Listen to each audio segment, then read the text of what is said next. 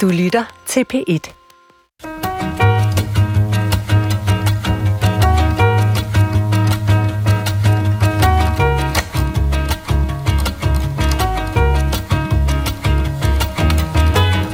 Man dør jo ikke af at komme for en rigsret, øh, men jeg mener bare ikke, der er belæg for en, øh, en rigsretssag. Men det er op til Folketinget. I går begyndte for første gang i dette årtusind en rigsretssag her i landet, og den anklagede er tidligere minister og tidligere medlem af Venstre, Inger Støjberg. Rigsretssagen er et hjørne, hun har talt sig op i, og hvilket sprog hun har brugt på det, handler dagens program om. For du har stillet ind på Klog på Sprog, som er det sted på P1, hvor vi vender vrangen ud på stort set hvert et ord og hver en sætning, som vi går og siger til hinanden. Og i dag er det jo altså Inger Støjbergs henvendelsesform og retorik, som vi lægger op på briksen og lirker efter i sømne. Og til at gøre det har jeg inviteret en professor, en spindoktor og en branding-ekspert. Det lyder nærmest som mm-hmm. begyndelsen på en vittighed. Disse her tre kommer sammen ind på en bar, og så sker der jo hverken værre eller bedre end at. Men nu må vi jo se, hvad der sker. Den første i treenigheden her er professor i emeritus i retorik ved Københavns Universitet, Christian Kok. Velkommen til dig, Christian. Ja, tak skal du have. Christian, altså, hvis jeg beder dig om indledningsvis her at nævne et retorisk greb, som Inger Støjberg mestrer til perfektion, hvilket greb vil det så være, Christian? Jeg håber, vi kommer til at tale om underforståelse, fordi det er et fænomen, hun benytter sig meget af. Det er det at få folk til at tro noget, uden at man har sagt det. Okay, kan du give et eksempel på en underforståelse? Hvordan siger man noget uden at sige det? Hvis jeg siger til dig, eller til mine meddeltagere her i dag, du ser da godt ud i dag, ja. øh, så undrer de sig og bliver måske sure, fordi det synes kun at give mening, hvis øh, jeg antager, at de normalt ser triste og, og sløje ud. Ikke? øhm, det, det, det kender vi jo fra, fra romaner, men vi kender det også fra det virkelige liv, at vi hele tiden går og siger, hvad, øh, hvad fik hende eller ham øh, til at sige det der? Øh, fordi vi har en grundlæggende antagelse i vores hoveder om, at der er mening og sammenhæng i det, folk siger, og hvis ikke den er umiddelbart øh, synlig, så konstruerer den øh, sig selv op i vores hoveder. Det går lynhurtigt, og det er mægtig smart, fordi øh, dem, der benytter sig af det, dem, der går og taler med sådan nogle underforståelser, øh, de kan frelægge sig ansvaret for dem og sige, det har jeg aldrig sagt. Okay, så kommer, hvis det er tilfældet, og du mener det, øh, Christian Koch, så kommer vi helt øh, ubetinget til at tale om underforståelser. Min næste gæst er tidligere pressechef i Venstre i hele to år, og, og er jo det, man øh, oftest betegner som spindoktor og nuværende politisk kommentator. Søs Marie Serup, også velkommen til dig, Søs. Tak skal du have. Søs, øh, hvis du skal vurdere øh, Inger Støjbergs politiske kommunikation til sine vælgere, altså, hvad vil du så mene er hendes stærkeste eller hendes vigtigste kort? Altså, jeg synes egentlig, underforståelse kan være godt, men indforståethed er også en del af det. At okay. øh, man taler et bestemt sprog for en bestemt gruppe, som øh, dermed er med til at definere sig selv. Okay. Mm. Så, så, så det vil sige, at hun skaber ligesom øh, en menighed en omkring sig, omkring sig eller ja. nogle palisader omkring en bestemt gruppe, eller hvad? Ja, præcis. For eksempel undgår hun ikke floskler. Det er jo noget af det, øh, de fleste af os, der arbejder med sprog, forsøger at undgå for en ja. pris. Hun bruger dem i flæng.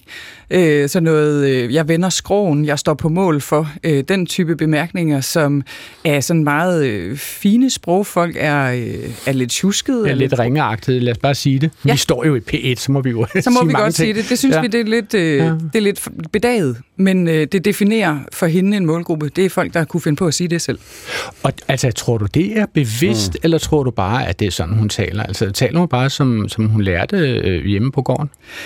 Øh, jamen, det bunder jo i noget, der er sandt, og det gør alle gode brands, de bunder i noget, der er sandt, men så har man øh, sat øh, tyk streg eller emfase under noget af det, der virker. Hun er meget bevidst om sin kommunikation, så jeg er ikke i tvivl om, det er bevidst, men at det har bund i noget, der er sandt. Okay, og min sidste gæst i dag er direktør i kommunikationsrådgiver virksomheden Oxymoron og ekspert i varemærkegenkendelse, det som på nutids dansk kaldes branding.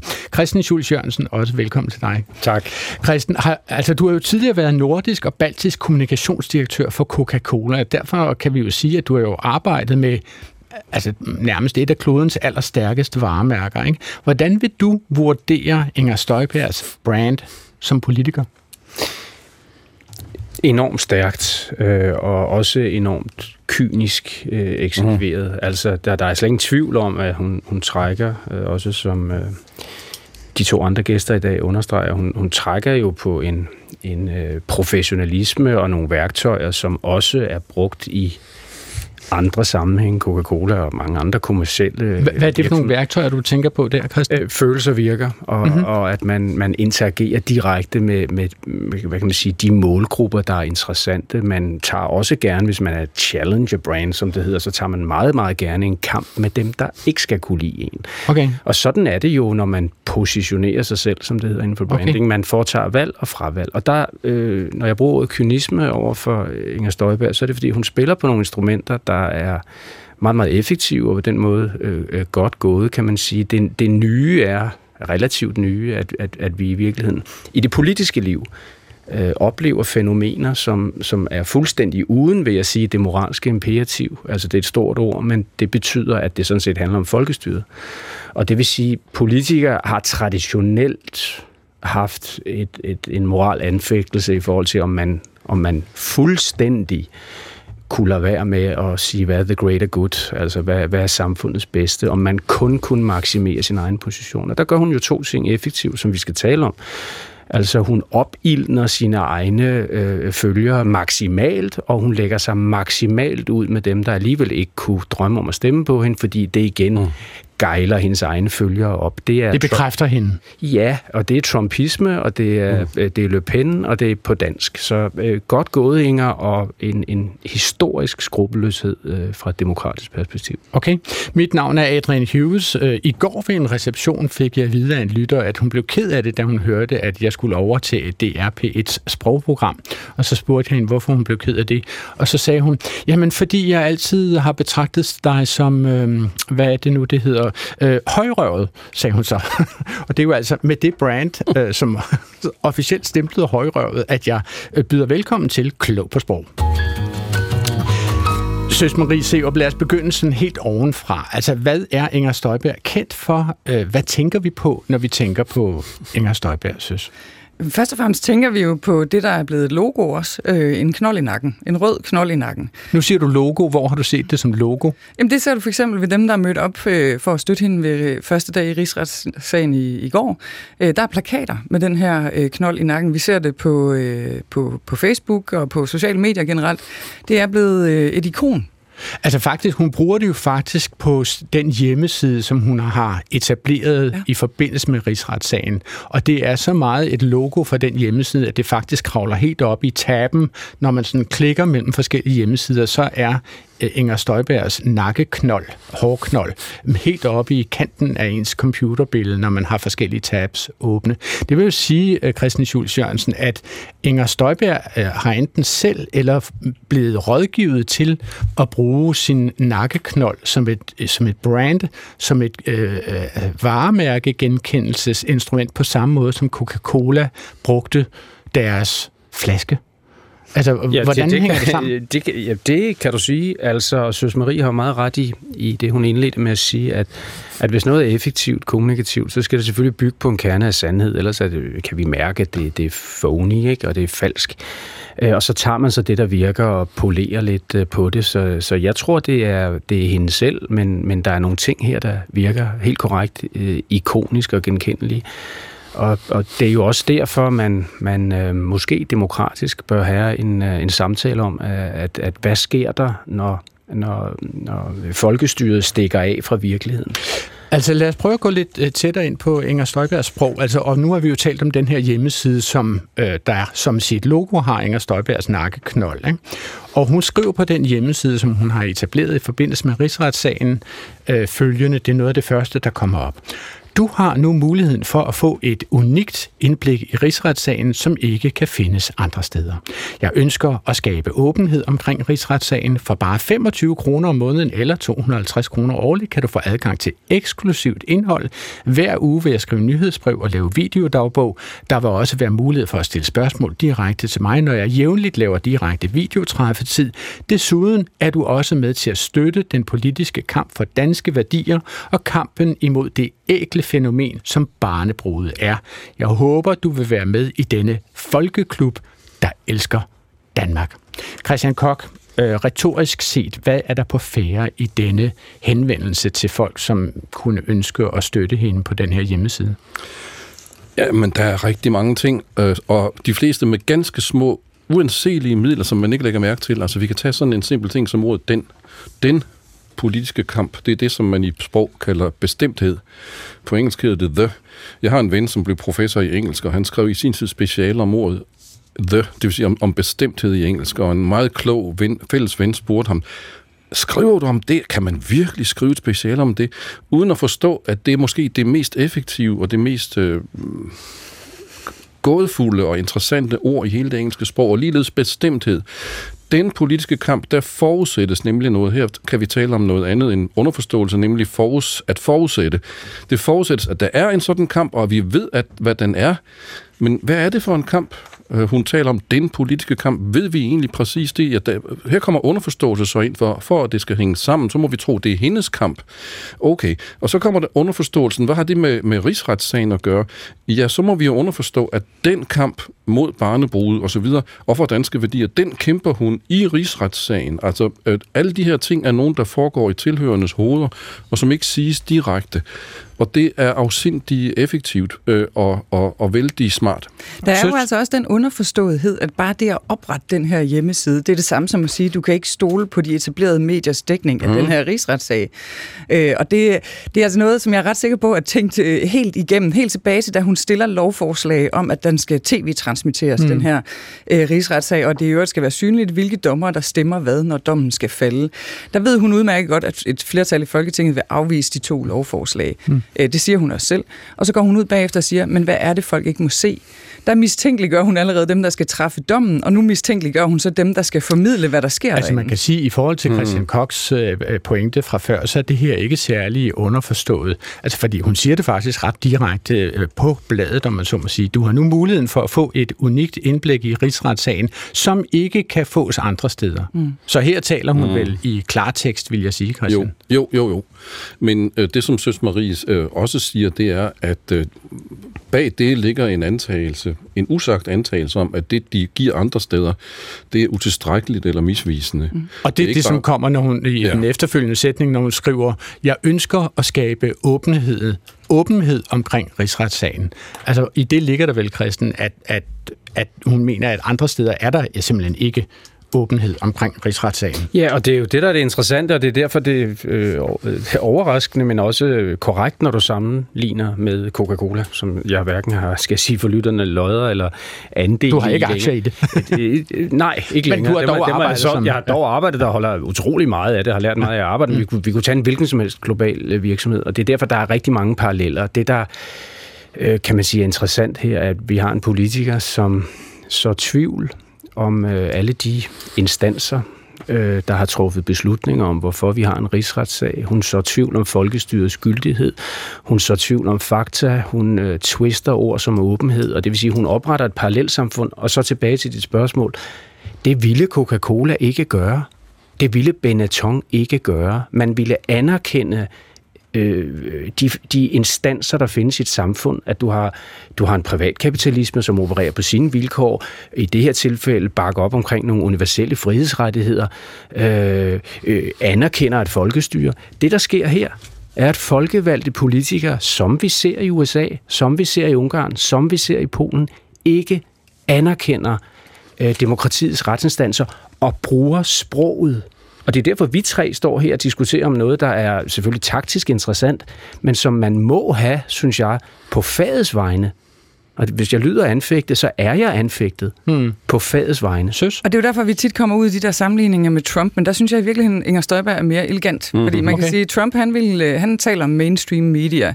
Bernie Sanders er jo ikke et hak bedre. Han taler om commercial media, som også er en måde at sådan, og, øh, prøve... Og udgrænse nogle bestemte øh, medier, kan man ja, sige. Ja, i virkeligheden sætte spørgsmålstegn ved deres uafhængighed, deres ja. hederlighed. Hun sætter ikke navn på dem her. Altså, på den måde er hun jo mere elegant i, at det ligger i det underforståede. Men det ligger meget underforstået her. Du kan ikke stole på den formidling, du kan få mm-hmm. andre steder end her. Ja, og så er der jo øh, det mm. i den her, øh, det der står på hendes hjemmeside øh, i hendes seneste henvendelse til os alle sammen, altså udover hvad hun har sagt til pressen i forbindelse med at gå ind og ud af Ejtveds Pakhus med rigsretssagen, der står, desuden er du også med til at støtte den politiske kamp, som Christian Koch gjorde opmærksom på for danske værdier og kampen mod det ægle fænomen, som barnebrudet er. Altså det er jo det her med, at, at Inger Støjberg, øh, hver gang hun er blevet spurgt om rigsretssagen, så har hun sagt, det er ikke en rigsretssag, som handler om lovligheden af en instruks. Det er en rigsretssag, som handler om barnebrud. Jeg kan lige høre, altså hun siger det samme hver gang, man spørger hende, og her kommer der et eksempel på, hvordan hun svarer på spørgsmålet. Så mener du slet ikke selv, Inger Støjberg, at du har et ansvar for, at du står i den her alvorlige situation nu, og altså skal få en rigsret? Jamen, der er jo ting, der kunne være gjort anderledes øh, i den her sag. Og, øh, og det har jeg jo sådan set også sagt øh, hele vejen igennem, også på samrådet, også på, øh, når, når jeg er blevet spurgt af jer i øh, medierne.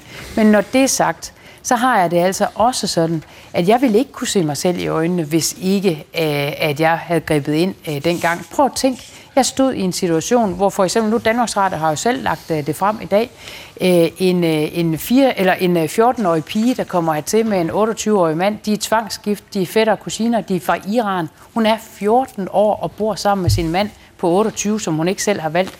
Skulle jeg vende det blinde øje til? Så vil jeg simpelthen mene, så havde jeg uh, svigtet, og så vil jeg faktisk have rigtig svært ved at leve med det den dag i dag. Christian Kok, hvad, hvad er det, der sker her, når, når Inger Støjberg svarer på et spørgsmål ved at trække et eksempel ind, som hun synes er mere relevant end det der med, om hun tilfældigvis skal stå i en rigsretssag og forsvare det eller ej?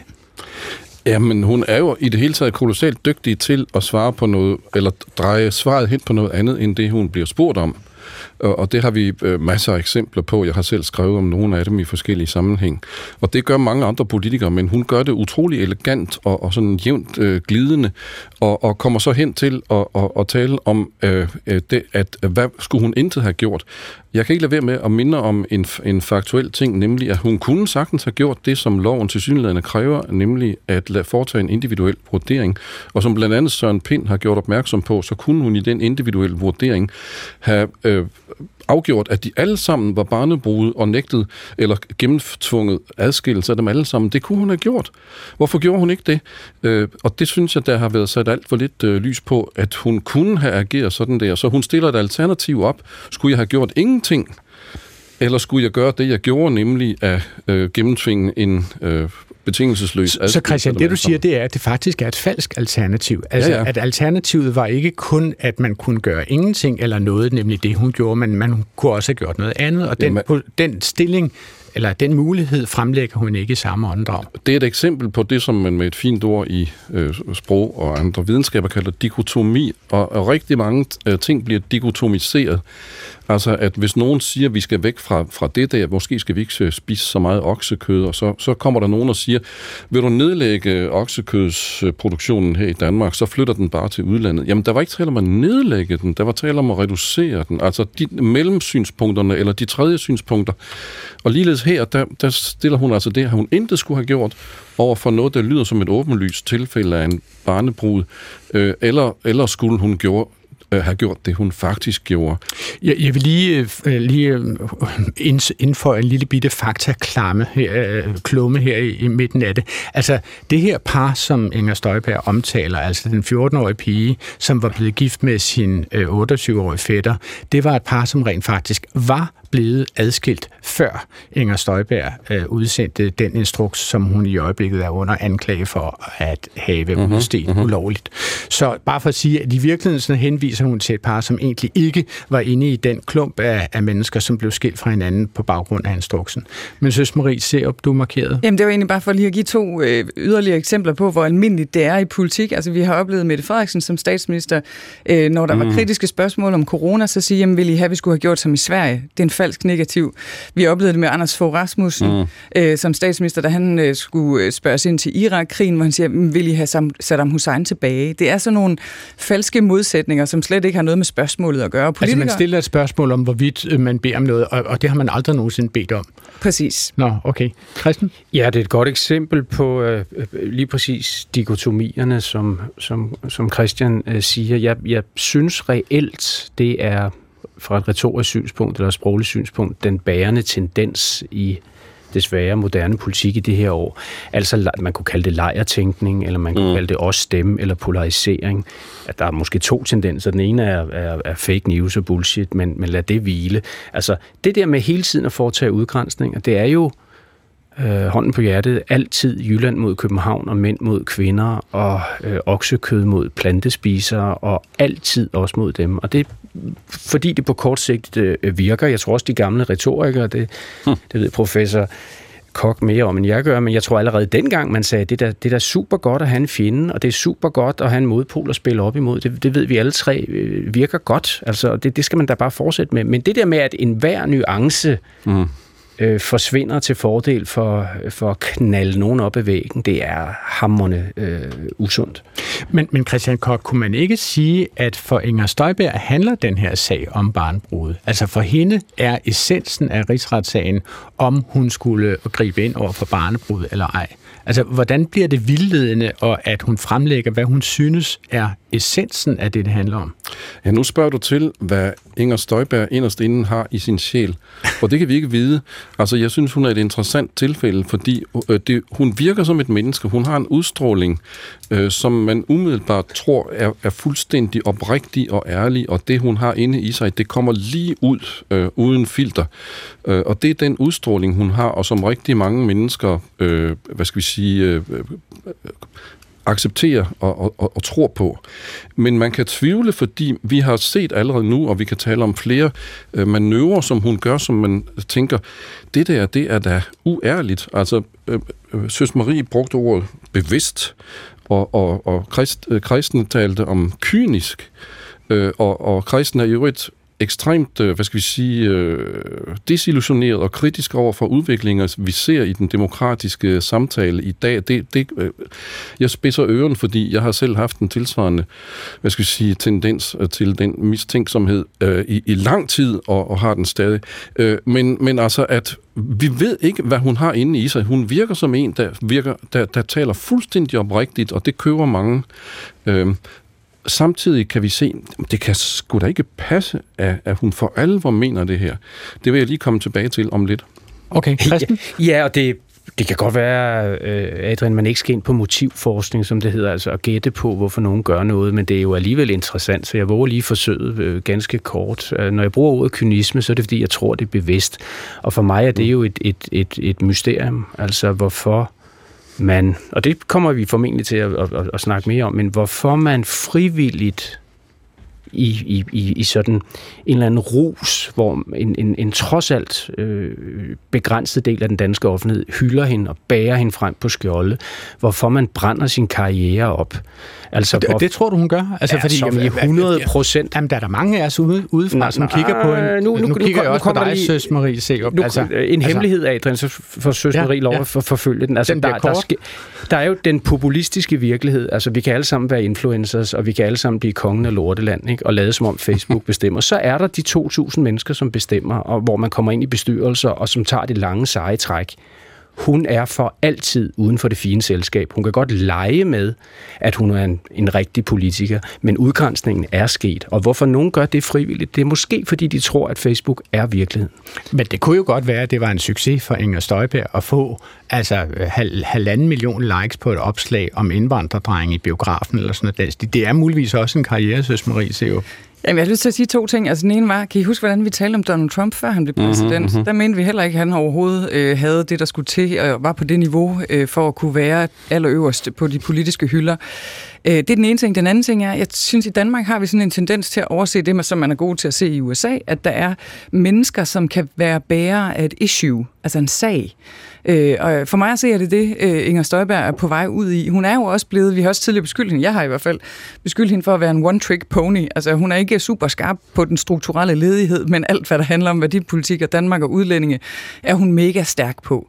Og der har hun jo på et tidspunkt ligesom... Det, det, det er vel altså også en platform at stå på. Det er vel også det er noget, man kan være politiker på. Er en ekstremt populær platform at stå mm. på.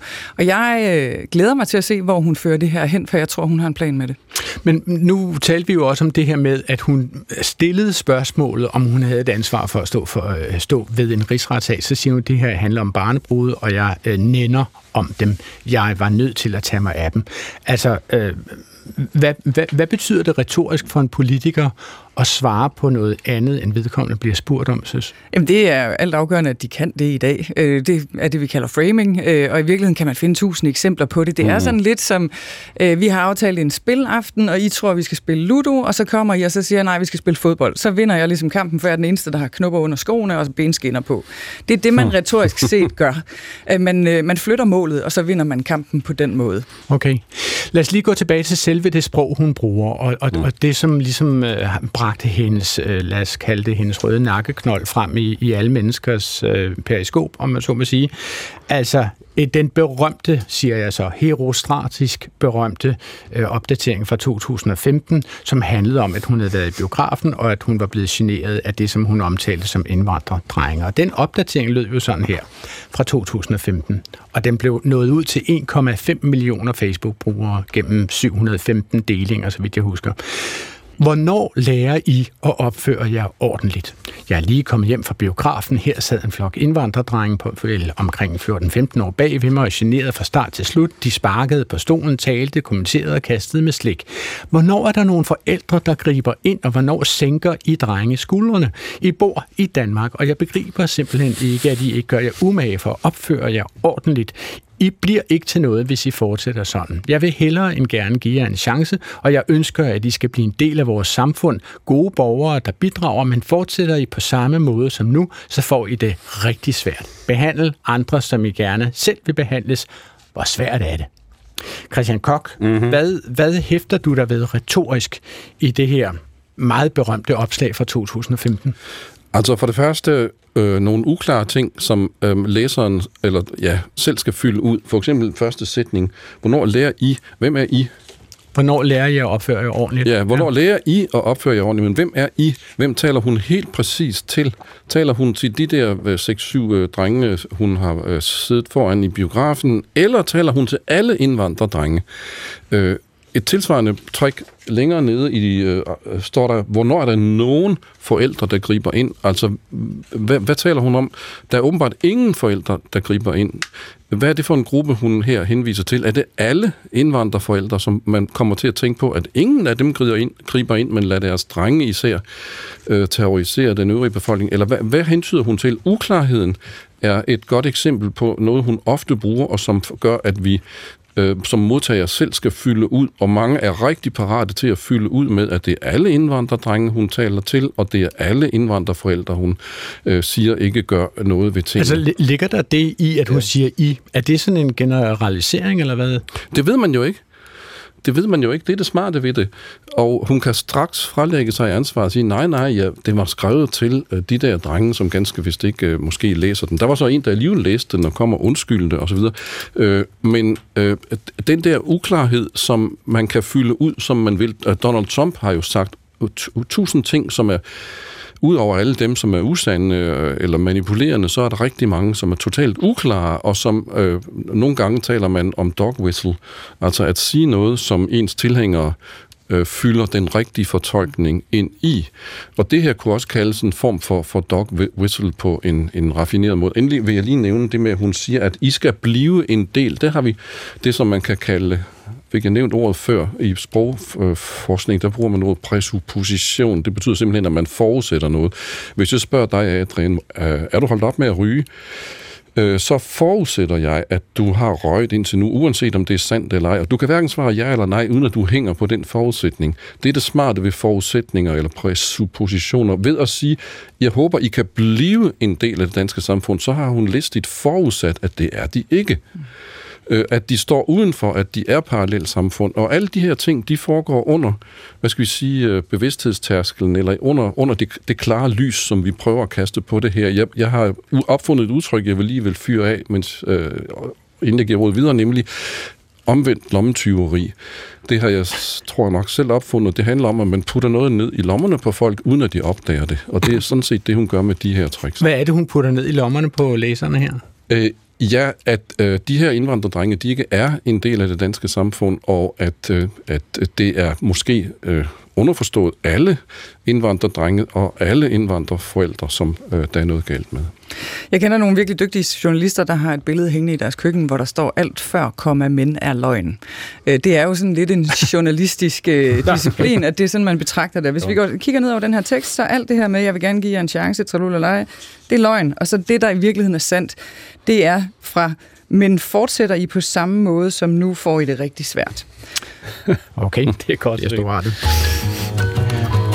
du lytter til Klog på Sprog, og jeg har besøg af politisk kommentator Søs Marie Seup, og er øh, professor emeritus i retorik ved Københavns Universitet Christian Kok, og er Christian Schulz Jørgensen, som leder en kommunikationsrådgivervirksomhed, som hedder Oxymoron, hvilket jeg synes er utrolig spændende, når man nu er kommunikationsrådgiver, at man vælger et navn, som ingen mennesker forstår. Men altså, du kan sikkert godt forklare, hvorfor din virksomhed hedder Oxymoron, Christian. Jamen, det er, der er en, der er en plan, ikke? Og jeg, jeg, jeg fik et drømmesyn for 6-7 år siden, da jeg købte sitet, at jeg en dag ville stå i det, det fineste forum af alle, nemlig endnu Adrian Hughes, og få det spørgsmål. Så nu er jeg sendetid. Altså, jeg er sikker på, at mange lyttere øh, i øjeblikket sidder er, er sådan tre klik fra at slå op, hvad oxymoron øh, er. Skal jeg svare på det? Æ, øh, nej, fordi jeg har nemlig slået det op i går, og det betyder jo en indbygget modsætning i et ord. Altså dumsmart for eksempel, som min veninde dronningen på et tidspunkt sagde, dumsmart er et oxymoron, fordi dum og smart ikke hører sig hjemme i samme sætning. Og hjertevarme og Adrian Hughes ville også være et ja. oxymoron, må vi forstå. Ikke? Jo. Men altså tilbage til Inger Støjberg. Øhm,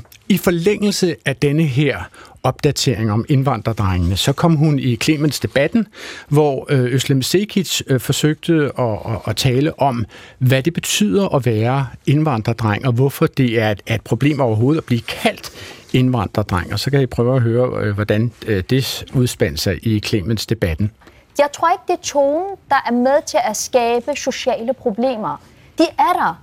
Der er drenge i dag, der kommer ud af folkeskolen, hvor de er stadigvæk funktionelle analfabeter. Mm. Der mangler praktikpladser, der mangler arbejdspladser. Og når vi så længe vi ikke løser de reelle problemer, men bliver ved med at snakke om kulturforskelle, så synes jeg faktisk, det bliver symbolpolitik. Men Støjberg, det, når du siger, kan, taler om kulturforskelle, og nu taler om religion, så siger du, at hvis man tog fat i problemerne, arbejdsmarked, uddannelse, så vil man rykke sig. Ja, men jeg køber bare ikke præmissen om, at det er mangel på øh, praktikpladser, eller at man bliver afvist på et diskotek, eller der er en Facebook-opdatering, øh, som går ind imod at øh, der skaber radikalisering i, i Danmark, og at der skaber Nej, en trang til simpelthen at stå uden for, for det her fællesskab. Nej, det sagde jeg faktisk ikke, Inger. Ja, altså man kan jo sige, at Inger Støjberg gør jo faktisk noget øh, meget klogt her, og som andre politikere muligvis kunne lære noget af, det er at tage udgangspunkt i spørgsmålet og sige, jeg køber ikke præmissen for spørgsmålet. Altså at starte sit svar med at analysere spørgsmålets præmisser. Mm. Det, er, er det noget af det første, man lærer, Søs Marie Seup, som politiker efterhånden, som man stiger i graderne? Det er kun de dygtige, der når Nå, dertil, for det er faktisk ret svært at gøre. Altså, de mindre dygtige, de lærer, at man kan undgå at svare på et spørgsmål, hvis man bare svarer på temaet for spørgsmålet. De virkelig dygtige, det er dem, der går i krig med præmissen og omdefinerer, hvad diskussionen handler om, og siger, at det, det her egentlig handler om, er. Ja. Og det er det, hun gør.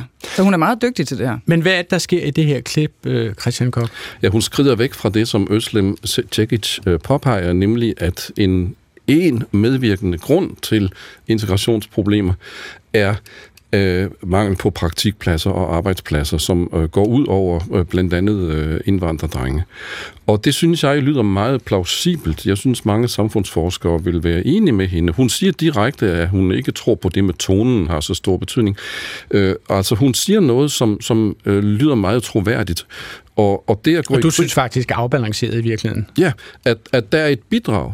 Altså det, at der kan være en, en medvirkende, en, en delvis øh, forklaring på integrationsproblemer, som hun altså ikke afviser findes. Øh, der er integrationsproblemer, og en medvirkende grund, det er, er det her. Øh, og ikke desto mindre hører vi igen dikotomisering på den måde, at øh, Støjberg hun fuldstændig affejer det, og ikke nok med det, så skrider hun videre til at tillægge øh, Øslem Tjekic nogle påstande eller argumenter, som hun aldeles ikke har sagt, som hun direkte har taget afstand fra, og hun prøver også spat at sige, det var ikke det, jeg sagde. Hvad er det for nogle argumenter? Jamen, det er det der med, at, at, det, at det skyldes øh, at nogen skriver grimt om indvandrerdrenge på Facebook, sådan som øh, øh Inger Støjberg selv gør. Jamen det har Øslem Ja, altså at de ovenikøbet bliver radikaliseret. At, det altså, bliver, at, at påstå, at de bliver radikaliseret, det, det har Øslem Tjekkis overhovedet ikke sagt, og endnu mindre den fuldstændig latterlige påstand, at det kommer længere ned i teksten, at de terroristerne i Afrika fra Boko Haram, at de skulle være påvirket af, af Facebook-opdateringer fra Inger Støjberg eller lignende. Det er jo et latterligt synspunkt, som Inger Støjberg selvfølgelig kan affeje som, som latterligt, men det har Støjberg, nej, det har Tjekic jo heller ikke sagt. Vi kalder det en stråmand, og de har også haft... Øh, det må du lige forklare, altså en stråmand. Hvad er en stråmand? Det er at tillægge sin modpart et standpunkt eller et argument, som de ikke har sagt og ikke øh, hylder.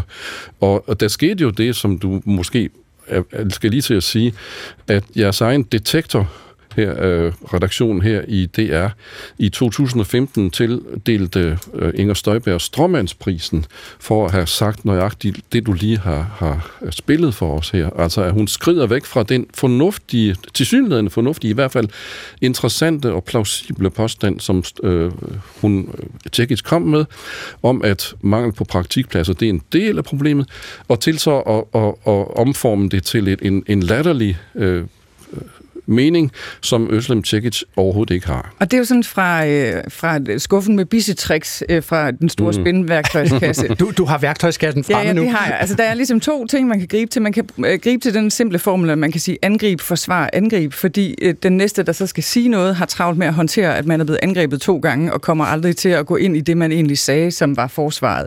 Øh, den anden er, at man, det, at man simpelthen opererer ud fra den her tænkning med, at det er nok at flytte bevisbyrden. Og det er det, hun gør nu. Hun får Øslem på, på i defensiven med det samme, hun bare flytter bevisbyrden. Mm. Nu er det Øslem, der skal bevise et eller andet.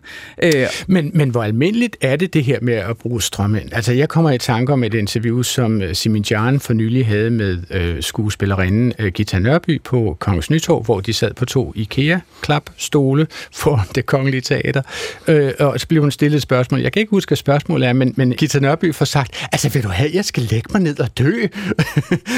og så tænker jeg, det tror jeg faktisk ikke, der var nogen til stede på Kongens Nytorv, som egentlig havde sagt den dag. Ikke? Hvor almindelig er strømmænd, når man debatterer politisk, man Det er helt ufattelig almindeligt, og du kan bare uh, scrolle ned på en hvilken som helst Facebook-side, og så vil du finde 10 eksempler på det inden for få minutter. Okay.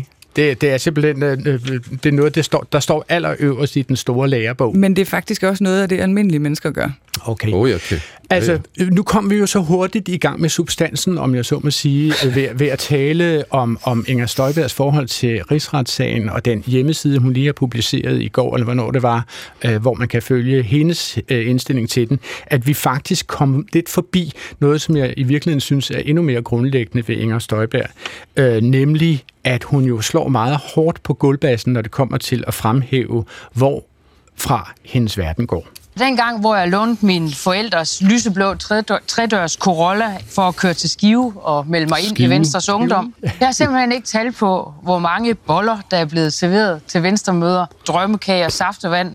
Vi skal altså kunne spise en frikadelle og en bøf. Vi må aldrig glemme lastvognsmekanikeren i Holstebro.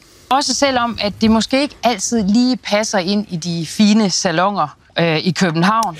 Altså, det her er jo samme klip, som Jonathan Spang faktisk lavede til Tæt på Sandheden, og det er jo øh, fra en og samme tale, nemlig den, som hun holdt, da hun øh, sagde op, eller faktisk blev gået som næstformand i partiet Venstre, hvor hun efterfølgende meldte sig ud af partiet. Altså, øh, hvad, hvad betyder øh, Inger Støjbergs aner for hendes politiske projekt, Søs Marie Serup? Det betyder stort set alt. Også det med, at hun stadigvæk bor øh, over på valpsund øh, og kommer fra en del af Danmark, hvor de fleste af os synes, der er virkelig langt hen.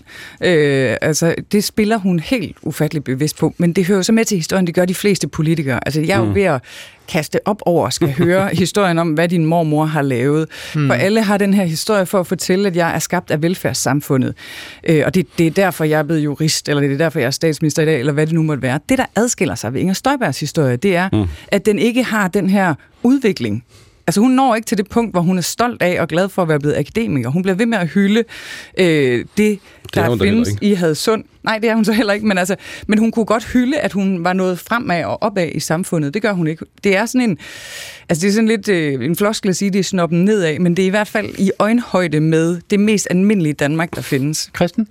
Jamen, jeg har meget stor, det kan godt være, at det ikke lød sådan øh, i, i første halvdel af programmet, øh, i virkeligheden sympati for hendes øh, grundpositur. Altså, jeg mm. har skrevet adskillige bøger, der handlede om, at Danmark var gennemdjøffet, og at, at øh, at vi i mm. store dele af den moderne politiske historie tabte folkeligheden. Og man har jo på amerikansk, der betyder populisme faktisk noget lidt andet i den politiske teori, nemlig også en respekt for folket. Ikke? Og det vil sige, alt det der med nødvendighedens politik, og det hele bestyret for Finansministeriet, at vi skulle ind og ud af EU og indgav en blanke fanden for, hvad folk egentlig synes, øh, altså i forhold til globalisering og indvandring osv. Jeg har mm. stor, stor respekt for folkelighed og Jylland og Farum, og hvor folk og jeg selv bor. Så et menneske, der træder i karakter, repræsenterer en folkelighed i den bedste betydning af ordet. Det er super. Øh, det, det eneste min anfægtelse, og, og, og jeg har også været ministersekretær, og synes, folk skulle træde karakter, som Søs Marie øh, også, tror jeg, øh, har en respekt for. Jeg har også kommet med de samme råd. Min anfægtelse går på, om den politiske métier skrider ud under det her og det alene handler om at være influencer. Og det vil sige høste noget øh, temporær gevinst. Øh, øh, det, det er det, der er min bekymring. Ikke folkeligheden, ikke folkeligheden. Men man kan sige, at det, det her handler jo sådan set også langsigtet om, hvor, hvor Inger Støjberg kommer til at stå i det politiske billede fremover, uanset om hun bliver dømt eller ikke i, i rigsretssagen. Og hun har jo selv forsøgt, kan man sige, at lægge nogle skinner ud for det, da hun holdt den tale, som vi har citeret en smule fra før, øh, hvor hun sådan øh, gjorde op med, hvad det var for et venstre, hun stod for, og hvad det var for et venstre, hun forlod. I kan prøve at høre hende her. Vi skal ikke bøje nakken, når der kommer folk udefra og kræver særbehandling. I Danmark, der behandler vi folk godt. Men det må nu engang være sådan, at kommer man til Danmark, så skal man tage vores livvis til sig. Ikke omvendt. Et løfte vil jeg give til jer, til alle jer, der har hjulpet og støttet Venstre og mig igennem tiden. De værdier, som Venstre har stået for i alle de år, de værdier, som jeg er vokset op med, de værdier, som kernebaglandet i Venstre har kæmpet for i mange, mange år, og de værdier, som selve fundamentet for vores parti, og som Venstre er blevet gjort stærkt af, og de værdier, som jeg er så stolt af at repræsentere, de værdier vil jeg altid kæmpe for. Uanset hvor jeg er, og uanset hvad der sker. Der er jo en meget klassisk, øh, jeg kan faktisk ikke huske, hvad det mhm. hedder, Christian Kok, men når, når, hun, når hun gentager rytmisk de værdier, de værdier, altså den samme start. Anafor. Af, det er en anafor, så her har hun altså brugt en anafor, muligvis uden at vide det, vil jeg sige. Men hvad er det, der retorisk set er på færre i den her tale, Christian Kok? Altså for, for det første kan man tale om, at hun er fremragende i sit foredrag. Mm. Det kan vi tale om en anden dag. Øh, så vil jeg sige, at i det øh, hun gør her i slutningen med at tale om de der værdier, der kommer hun med den helt store, øh, dominerende underforståelse i den tale der fra januar. Øh, nemlig at, at den meget, meget kompromilløse og, og betingelsesløse øh, udlændingepolitik med, med konsekvent stramning og lavkage og det hele, som hun står for, at den er lige med de værdier, som Venstre altid har stået for. Fordi ellers hænger talen ikke sammen. Og det er den grundlæggende mekanisme i underforståelser, at øh, man som tilhører siger, nå, men det må være det samme, fordi ellers hænger talen ikke sammen. Altså, at Venstres værdier er og har altid været den øh, kompromilløse øh, udlændingepolitik, øh, Støjberg står for. Jamen, tænk på, Jak- tænk ikke bare Jakob Ellemann Jensen, men på hans far, Uffe, det var bestemt ikke den, han stod for, og det var slet ikke den, øh, Paul Hartling stod for i sin tid. Altså, Venstre har været mange ting, og det har de andre partier også, men, men altså, vi, vi får bundet en underforståelse på ærmet her, for at få teksten til at hænge sammen, som er i hvert fald yderst øh, diskutabel. Og, og tror hun virkelig selv på det? Må jeg have lov til at kort sige noget, som jeg øh, øh, annoncerede før, nemlig, at det forekommer mig, at der er en grundlæggende øh, uærlighed i det, øh, Inger Støjberg har gjort i hele den her sag. Enten er hun uærlig nu, eller også var hun uærlig dengang i 2016, da hun gennemførte sin øh, politik, fordi det, hun siger nu som forsvar for, hvad hun gjorde dengang, det var, at det var kun udad til i pressemeddelelser og så videre, at hun var kompromilløs, men i virkeligheden så øh, førte hun en politik, som overholdt loven med at, at tage øh, undtagelser og individualitet øh, ind i billedet. Nå, dengang var hun altså uærlig, blandt andet over for sine kernevælgere, fordi hun sagde udad til, ja, kompromilløs, men det var hun i realiteten ikke, fordi hun fulgte loven. Det er hendes forsvar i dag. Hvis det er rigtigt, så kan hun gå hen og blive frikendt i, i rigsretten, men så har hun altså været uærlig dengang. Eller også er det ikke rigtigt. Altså, e- e- eller, eller, den anden mulighed er nemlig, at hun var kompromilløs dengang, nøjagtigt sådan, som hun sagde i sin pressemeddelelser over for en masse embedsmænd osv. I så fald, så lyver hun i dag. Altså enten er hun uærlig i dag, eller også var hun det dengang. Øh, det, det synes jeg ikke, man kan komme udenom. Og, og i det hele taget er der rigtig mange ting i det, hun gør, som man siger, det kan hun da ikke for alvor mene. Kan hun oprigtigt tro på det der, men hun ser med med sådan ud. Men det er så igen der, hvor vi har en af de der lidt Trump-agtige paralleller, for øh, hvis man går ind og undersøger, det er der mange, der har gjort, hvad Trumps vælgere i virkeligheden troede mm. på, så troede de stort set kun på det, der kom fra ham. Øh, og det gør sig altså også gældende for dem, jeg vil vælge at kalde Inger Støjbergs menighed, for jeg synes faktisk, der er mange sammenligninger med en mm. Menighed, Mm. Og jeg synes, hvis man læser den her afskedstale, faktisk især hvis man hører den, så lyder den mere som en prædiken. Mm-hmm. Øh, og det er så også interessant, for der har man i USA med hjerneforskning været inde og efterprøve, hvad tænder mm. i virkeligheden folks øh, lystcenter i hjernen med mm-hmm. sådan nogle politiske taler. Og jo mere de minder om en prædiken, jo mere tænder folk på det. Mm-hmm. At der er sådan lidt messen i det. I have a dream, I have a dream. Præcis. Vi har gentagelserne. Vi har sådan en meget øh, patosagtig afslutning, øh, som øh, i virkeligheden nærmest bliver sådan en slags trosbekendelse. Hvis det er det, du tror på, så er du med mig. Men Søs Marie Seup, hvad, hvad er det for et venstre, hun ligesom tager med under armen, når hun og ruller sammen som et tæppe, når hun forlader øh, partiet? Jamen for det første er det fuldstændig rigtigt, hvad Christian siger, øh, at, øh, at, det, at hun, hun skaber et falsk billede af, hvad Venstre er og altid har været. Ikke engang Anders Fogh Rasmussens politik passer ind i den skabelon, hun udstikker her. Øh, men det er det traditionelle øh, bundsolide foreningsvenstre, som hun i virkeligheden tager en stor del af sig med. Men det hører også med til historien, at mange af dem, hun efterlader, jo også står længere til højre, end de har gjort nogensinde før i Venstre. Hvad tænker du om det, Christian Schulz Jørgensen? Jamen, jeg tænker først og fremmest, det er rart at være i så godt selskab. Altså, jeg, jeg lytter til, øh, uden, uden ironi, siger jeg for lytterne, altså det, det er kloge ting, som de andre i studiet siger. Øh, jeg, jeg er enig, men det jeg tænker er, hvis jeg skulle sammenfatte det, jeg tænker, det er, at, at, øh, at folkeligheden, hendes dygtighed, jeg kan også godt lide hende, når jeg lytter til hende. Der er noget bund i det, som det hedder. Øh, det har jeg ikke et problem med. Jeg synes, det trækker på nogle af de mm. bedste retoriske virkemidler, som øh, har fandtes i 2.500 år. Det, jeg har et problem med, er det, som øh, mine meddeltagere øh, i studiet her øh, måske kalder uærligheden, løgnen, manipulationen. Det, som jeg tror, øh, Christian Kok i gamle dage hed sofisteri. Altså, at man øh, mod bedre vidne misbruger det kommunikative. Og der, der bliver jeg simpelthen nødt til at, at, at sige, at det, det er hovedproblemet her. Det er mm. ikke, om hun er dygtig eller ej. Hun er knalddygtig. Og Men... jeg vil ønske, at, de, at, at hun blev i det fine parti Venstre. Jeg vil ønske, at flere... Nu kommer så pointen, som jeg tænker. Hele vores folkestyre er jo ved at gå op i limningen, fordi rigtig mange mennesker ikke bliver i deres partier og passer deres arbejde men, men er indflydende. Come on, Broad man. sweeping statement, vil de, jeg sige. De starter partier, de nedlægger partier, de går ud af partier, de går ind af partier, fordi det er deres egen rolle som influencers. Det var ikke mm. folkestyrets mening. Pas jeres arbejde ind i rækken og vær dygtige kommunikatører.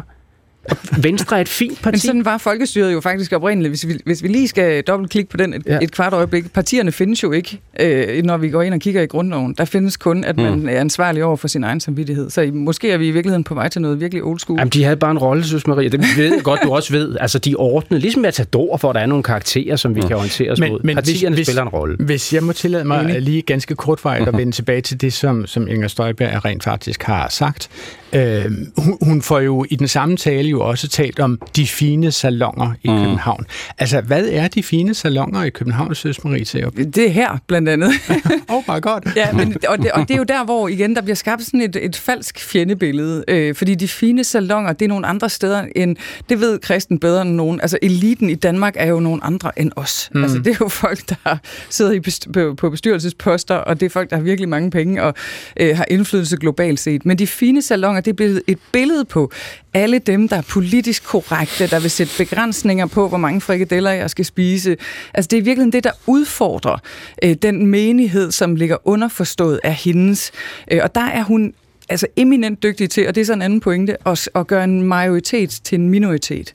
Det hører jo med i hele den her kommunikation, at der er sådan et martyrium, mm. øh, der ligger som en overlægger. Der er nogen, mm. der er ofre her.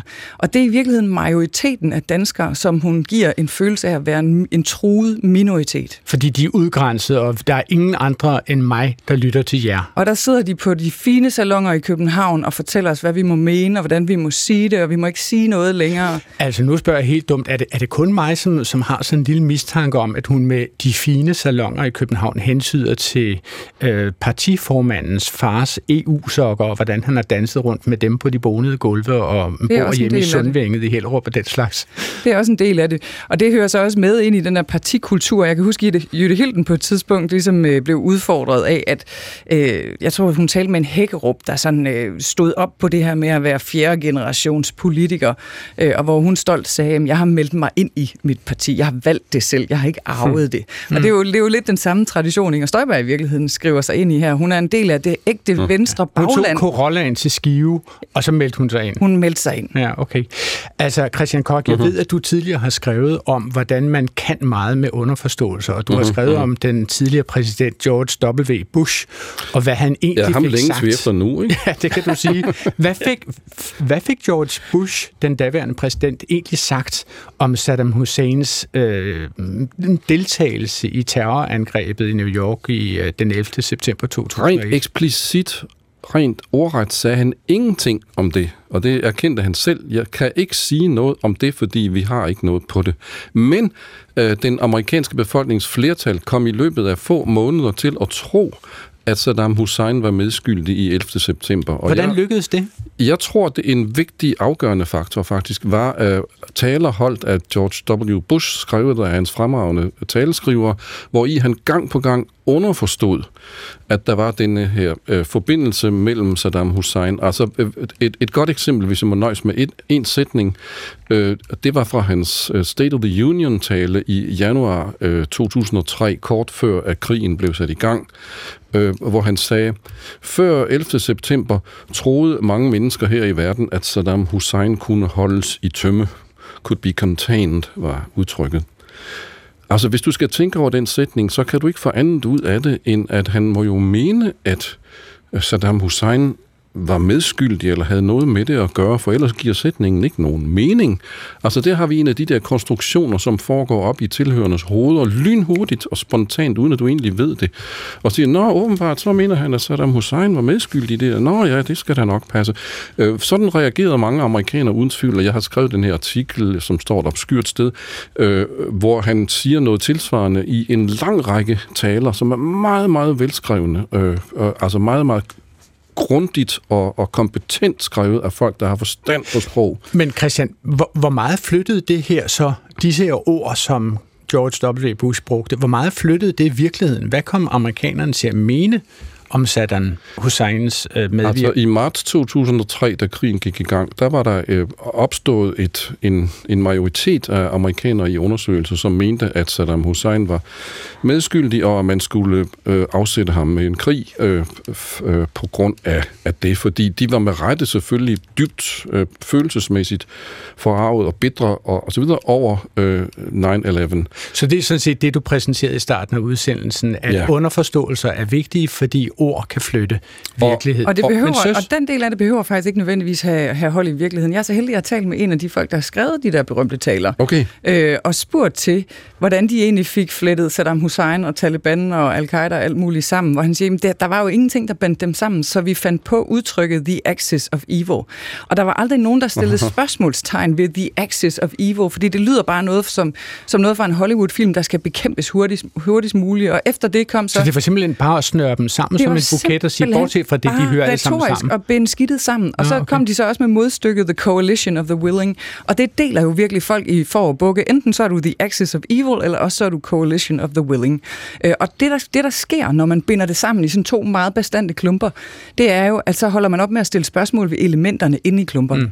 Christian Schulz Jørgensen, altså nu står vi jo her i Klog på Sprog i DRP1 og, og taler om Inger Støjberg, fordi hun i går stillede sig til rådighed som hovedperson, den hovedanklagede, den eneste anklagede i rigsretssagen imod hende. Øh, det havde hun vel strengt taget ikke behøvet at gøre, eller hvad? Det kunne måske godt være ind der alligevel, kan man sige, men, men øh, hun kunne have gjort det. Øh, det tror jeg er, indlysende, at hun kunne have sagt undskyld øh, og fået en me- mellemstor grænsende til stor næse. Altså, det sker hele tiden. Øh, øh, når man afliver mink, eller når man giver urigtige oplysninger, og, og man må gå som minister, og så sidder man den ud og kommer tilbage igen, og hukommelsen er kort øh, i opinionen, og så videre, så videre. Hun kunne have taget ind for holdet, hun kunne have gjort en hel masse ting, og det er derfor, for at gå ind i motivforskningen, at man må spørge sig selv, hvad hendes øh, projekt er. Det tror jeg på det personlige plan, synes Marie, øh, med din erfaring er, er tættere på at kunne komme med et svar på. Jeg, jeg hæfter mig bare ved, at hun går all in på influencer, og det, det tænker jeg, det, det var sgu da akavet, at så talentfuld og sød en pige for skive endte der. Men, men, men Christian, Ja. ja. men det lyder som om, at du, du synes, at Inger Støjberg simpelthen har valgt, ganske kort her til sidst, at tage den rigsretssag som det ultimative bevis på, at hun lader sig korsfeste for sine meningers skyld. Ja, det er et martyrium øh, par excellence. Det er fuld phoenix. Det er alt muligt andet. Flyv lige mod solen. Brænd op. Øh, bliv kendt. Høst noget, noget mammon. Og, og måske, øh, måske, fordi det ser øh, jeg i hvert fald som kommunikationsrådgiver rigtig mange steder, at forfængeligheden tager over. Folk drømmer om at blive kendte og berømte, regardless of why. Christian Schulz Jørgensen fik de flammende sidste ord i øh, Klog på Sprog i dag om Inger Støjbergs retorik. Vi havde besøg ud over Christian Schulz Jørgensen af Søs Marie Seup, som er politisk kommentator øh, og øh, tidligere spindoktor, og så havde vi også besøg af Christian Kok, professor emeritus i retorik ved Københavns Universitet. Programmet her er tilrettelagt af Anna Sonja Brun og Line Fabricius, som også stod for teknikken og præsenteret af mig. Den åbenbart i dag marginalt mindre end hidtil højrøvet Adrian Hughes. Vi er tilbage i næste uge op til middagsradioavisen på Genhør.